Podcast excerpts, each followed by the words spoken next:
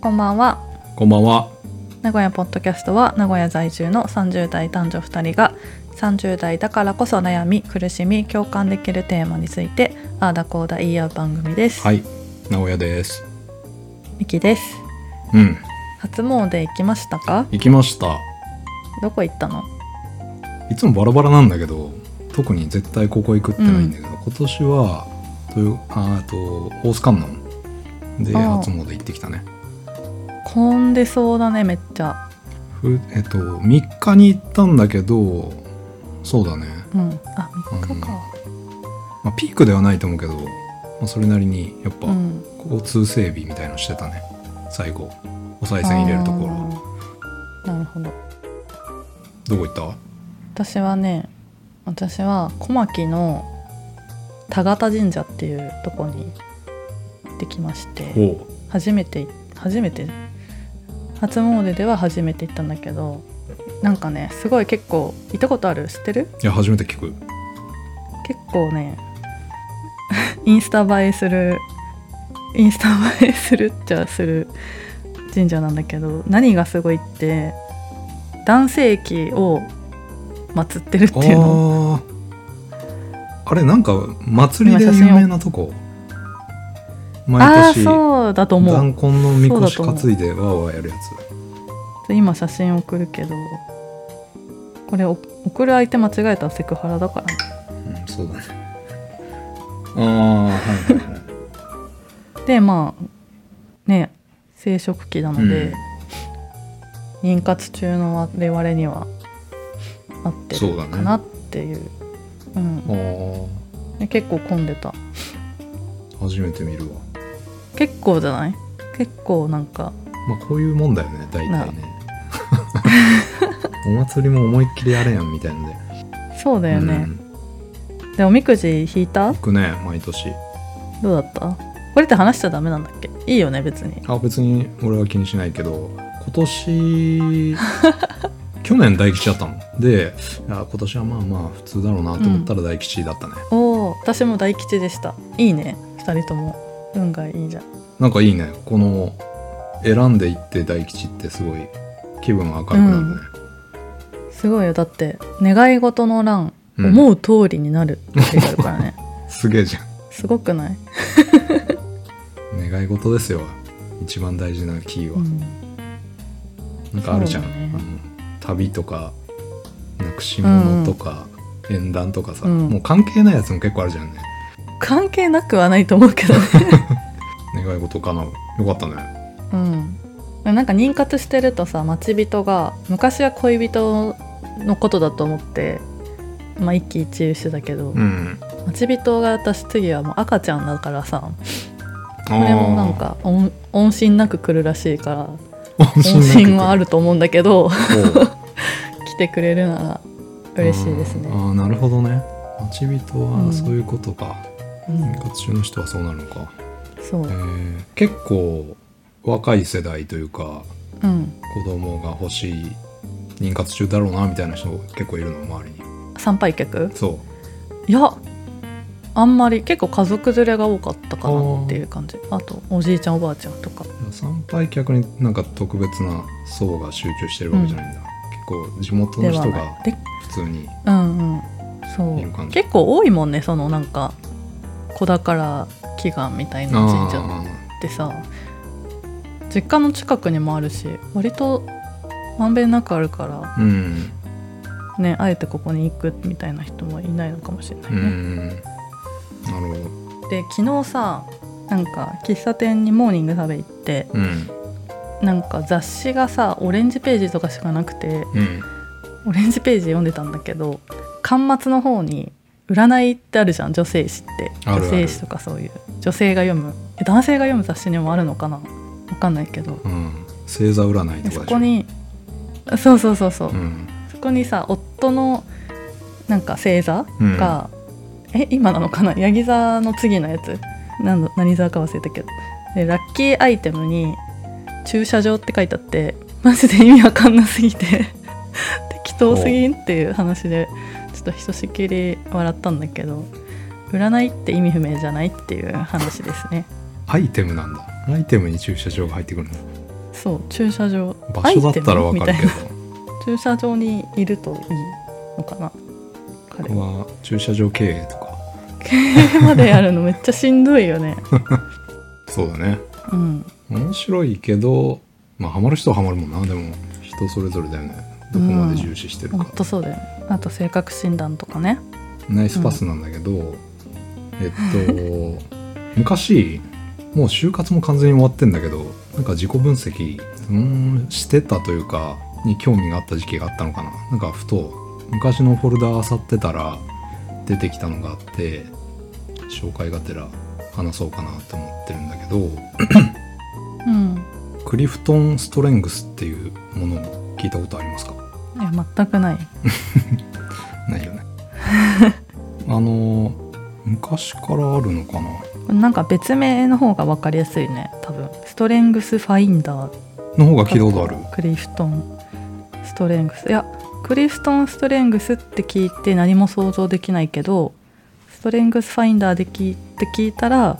あ強みを見つける系だなって分かるっていうそうだねだけでまあすけど、最近あの、クリフトン・レングスって名称が変更になって昔はストレングスファインダーって言ってたみたいなんだけどうんうんアメリカ最大の調査会社ギャラップ社が開発した世界60カ国以上で使われている強み診断ツールですとうんで自分では気づくのが難しい自分の強みを知ることができるテストですとうんで由来というか成り立ちとしてはアメリカの大学教授ドン・クリフトン、うんまあ、クリフトン・ストレングスの名前の由来の人だよねがうんどうしてみんな失敗の理由ばっかり研究するんだろうどうしてうまくいったかを研究しないんだろうっていうところになんか疑問を持ってどうすれば幸福になれるかどうすれば成功するのかっていうことに着目して人の強みってどういうふうに分類されるのっていうところを研究を始めたみたいなのね。うんで成果を出してる人に共通する思考とか行動パターンを調べるためにあらゆるビジネス版を対象にインタビューを行ったとでインタビューの結果、まあ自分の長所を伸ばそうと考えて行動している人は高い成果を出して自分の短所を克服しようとしている人は成果を出せていないことが分かったねえそうなんだであらかじめ自分の長所を知ってればあの迷わず長所に集中できるよね、リソースを避けるよねってことで、これを作るこういうものを作ると多くの人々が成功できるのではないかと考えて、まあこういうテストを開発したっていうことらしいのうで、んどういうテストだったのこれね一応有料なんですよはいあのギャラップっていう調査会社が窓口なんだけど7000円ぐらいしたかな、高っまあ占いでもそれぐらい払う人いるからねああまあそっかうんなんか占いととなんか結構性質が違うよねもう少しなんか少し科学的というか統計学に近い分類がうんされてるのか、でこれいいのはまああの質問が多分いくつあったかなだいぶ昔だったから忘れちゃったけど120個ぐらいなんか答えるんだわ5段階評価ぐらいで自分はどっちの傾向によってますかみたいなうんずっと答えていくとなんかこれはダメですあなたはこれはできませんとかあんまりこうネガティブなことはなくて診断結果にこうどちらかというと世の中にはこんだけの、まあ、才能資質みたいのがありますっていう、まあ、34個に分類してるんだけど大きい分類でいくと4つあって、とうん思考力、まあ考える力があなたは強みがありますよとか影響力人間関係力実行力、まあ、このなんか4つに大分されるものがさらに細分化されてなんか34個の特性があって、その特性をランキングするで上位5つが、まあ、あなたあなたにとってこう目立つ特徴というかうん長所と言えるところでしょうで下位にあるほど、まあ、あなた自身はそんなに重視してないしはたから見てもその能力はうーんとどちらかというと低いでしょうっていうような結果が出てくるのね。で、まあ、上位5つにおいて5つを着目して、まあ、その長所をどんどん伸ばしていきましょうみたいな考え方らしいんだけどでそれをやってみたのねうん金を払って。はいえっとさっき送ったんだけどあ見れる見れる長え25ページもある嘘でしょえっとね、2つ目のクリフトン・レングス34の結果うん、、っていううんのそをっ見ち見てもてらうると、まずそのランキングが出てくるよね一番最初のページにうんあの1から30まで番号が振ってあって、まあ、1上位ほど、まあ、あなたにとっての強みですよっていうようなことが書いてあります。うん、えちょっと笑っちゃったんだけど34最一番最後社交性じゃ んまあ、俺はね社交性が最下位だったね。ねやっぱ前私が言ったの合ってるじゃんまあ、あの本質はそうなんでしょうね、まあ、多少あの、社会人っていう仮面をかぶって 表っ面の社交性は上がったと多少はなんとかごめんなさいちょっと、うんねそういうとこに着目するんじゃないんですよこれはねこのうんそうそうそうそうだ一よ、番強いトップ5を強化していくって話だもんねそうごめんごめんまあ、あんまりこれ細かい話してもしょうがないんだけど、まあ例えば自分はうんと一番特徴がある1位だったものが内政ってやつだったのね、でこれは、思考力っていう4つのうちに分類されるものの一つだったんだけど、あなたは本能的に自分の将来のことをじっくり考える時間を過ごすことがあります将来の見通しについて不安を覚えることがありますストレスの多い状況でも論理的に考えることができるため未知のことへの不安が軽減されますとか結構あのうんどういうことを普段考えることが多いとかあくまで例だけど結構具体的にその強みの特徴を書いてくれてる。うん2目標思考あなたは方向を定めそれに従い道からそれないように必要な修正を行います優先順位をつけその通りに行動しますぽいですぽい3収集心あなたは収集し保管するニーズがありますその対象には情報アイデア芸術品だけでなく人間関係も含まれる場合がありますちょっと英訳だから日本語に違和感あるかもしれないけど、うん、まあ、なんか情報を集めるとかそういうことが好きなんだうね、ん、好きなの実際うん結構知らないことを知るのは好きだから役に立つタタンあをある程度度外視して合ってるかなっていう感あうじ、ん